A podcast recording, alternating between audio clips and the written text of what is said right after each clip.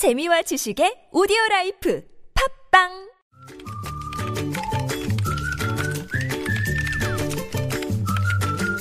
네, 뉴스보다 재밌고 뉴스보다 뜨거운 무적의 댓글을 전해주시는 분입니다.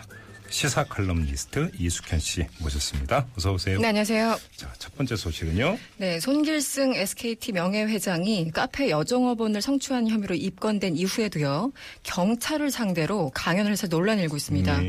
사건이 발생한 건 지난 3일이었는데요. 이 피해 여성이 손 회장을 경찰에 고소한 거는 지난 16일. 네. 보통 고소장이 접수되면 피해자 조사를 거친 뒤에요. 이 범죄 구성 요건에 따라서 피고소인은 입건 처리가 되는데요. 네.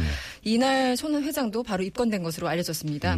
하지만 이틀 뒤인 지난 18일에 강원지방경찰청에서 경찰관 무려 300여 명을 대상으로 특별 강연을 했다고 하는데 강연 주제 궁금하시죠? 네. 폐허에서 기적을 이룬 힘, 기업가 정신이었다고 합니다. 아, 그래요? 네. 댓글이 궁금합니다. 네, 전해드리지 못한 댓글이 심의상 너무 많아가지고 다는 못 적었고요. 네.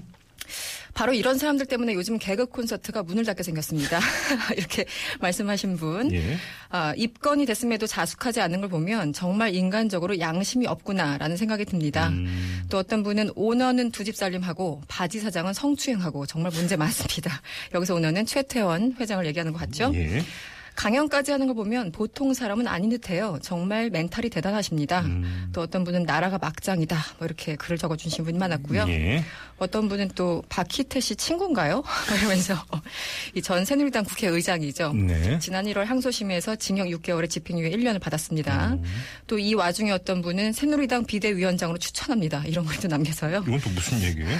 그러니까 그 새누리당 쪽에서 이제 성추행 이런 사건이 워낙 많이 나니까 맥락과 관계없이 이런 글도 눈에 띄었습니다. 저도 맥락과 관계없이 한 말씀 드리면 우리가 이제 그냥 무심결에 사회 지도층 인사라는 표현 참 많이 쓰지 않습니까? 예, 저는 정말 좋아하지 않은 표현인데. 그러니까 저도 바로 이제 그 취지인데 사회 지도층 인사라는 건 누가 그러면 그 임명장 줬느냐. 그러니까요. 이것도 한번 좀 따져봐야 되는 문제가 명예와 있다. 돈 이런 걸 얘기하는 것 같은데. 그러니까요. 사회적으로 지위가 높아졌다고 지도층은 아니지 않습니까? 그렇죠. 네. 네. 자, 다음 소식으로 넘어가죠. 뭐 혼밥, 혼술 이런 단어 많이 들어보셨죠? 혼자 밥 먹고, 혼술은 혼자 술 마시고 이런 게 이제 많이 늘어나고 있는데 이제는 뭐 노래방, 심지어 종업원이 없는 무인 노래방도 있어요. 그래서 코인 넣고서는 500원에 두 곡 정도 부를 수 있다고 하는데 이러면 이제 노래 실력은 거의 의식 안 해도 되겠네요. 그렇죠. 그러니까 의식하지 말라고 아예 무인 노래방으로 만들어놨다고 합니다.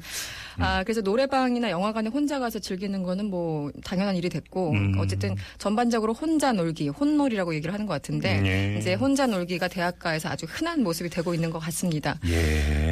일례로 그 CGV에 따르면 지난해 영화표 한 장을 예매한 관객은 전체 10%가 넘었습니다. 오호, 처음으로 이제 10%를 넘기면서 10.1%로 나타난 건데 1인 관객 3명 가운데 1명, 그러니까 37%가 20대였다고 하네요. 아, 예. 보통 이때는 많이 같이 다니는 나이대인 것 같은데.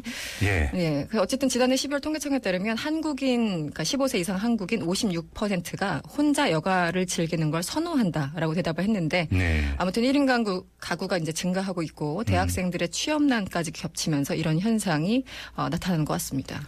그 혼자서도 잘 놀아요. 이제 주로 유치원생. 한때 이제 그런 얘기 많이 했는데 이제는 이제 이게 일반화되고 있다. 그렇죠. 이런 얘기잖아요. 자발적으로 그것도. 예, 댓글은 어떻게 달렸어요?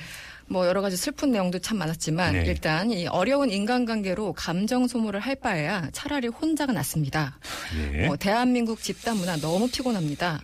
또 어떤 분은 어설픈 조직 문화보다는 개인주의가 훨씬 낫다고 생각합니다. 이런 얘기를 하셨고요. 어떤 분은 다른 건 모르겠고요. 영화는 정말 혼자 보는 게 최고긴 하더군요. 이렇게 경험담을 적어주신 분. 그런가요? 네. 노래할 땐 따라 부르지 말아라. 짜증난다. 결국 혼자 노래방 간 사람을 이해한다. 뭐 이런 맥락으로 이해가 되고요. 네. 혼자서는 아무것도 못하는 애들이 더 이상합니다. 이런 글도 있었어요. 그리고 이제 그 기사 내용을 보면은 노래방이나 만화방 이렇게 혼자 간다 이런 기사 내용에 코웃음을 치시는 분이 계셨어요. 혼자 고깃집 가서 고기 구워 먹기 전까지는 아직 멀었습니다. 이렇게 적어주셨는데. 혼육이 됩니까? 고기 육자 써가지고. 그렇게 될까요? 잘 모르겠는데. 멘탈이 정말 좋으신 분들이죠. 어쨌든 우리나라 사회에서. 근데 혼자 고깃집 가서 고기 구워 먹는다고요? 네. 그런 사람들이 가끔 있다고 하는데. 그래요? 저도 거기까지는 안 해봤습니다. 아니 저는 포장마차에서 혼자 술 마셔본 적은 있어요. 네, 예, 뭐 그럴 수 있죠, 충분히. 혼자 고기 구워 먹은 적. 야, 이건. 그래서 이 댓글 밑에 답글이 무수하게 달렸습니다. 수백 개의 답글이 또 달려 있는데 이제 공감을 표시하는 분들이 많았죠. 아, 그런데요, 저는 혼자 고기 먹으러 갔었는데 혼자 갔다고 하니까 주인장이 안 받아줬습니다. 이렇게 경험담 올려주셨고요. 예. 혼자 횟집도 한번 가보세요. 또 어떤 분은 혼자 나이트 정도는 가줘야지요. 뭐 이런 글을 써주셨고요. 예. 아, 예전에 고깃집에 어떤 여자분이 혼자 와서 먹는 걸 봤는데요. 3인분에 밥 된장까지 시켜서 꿀맛으로 드셨습니다.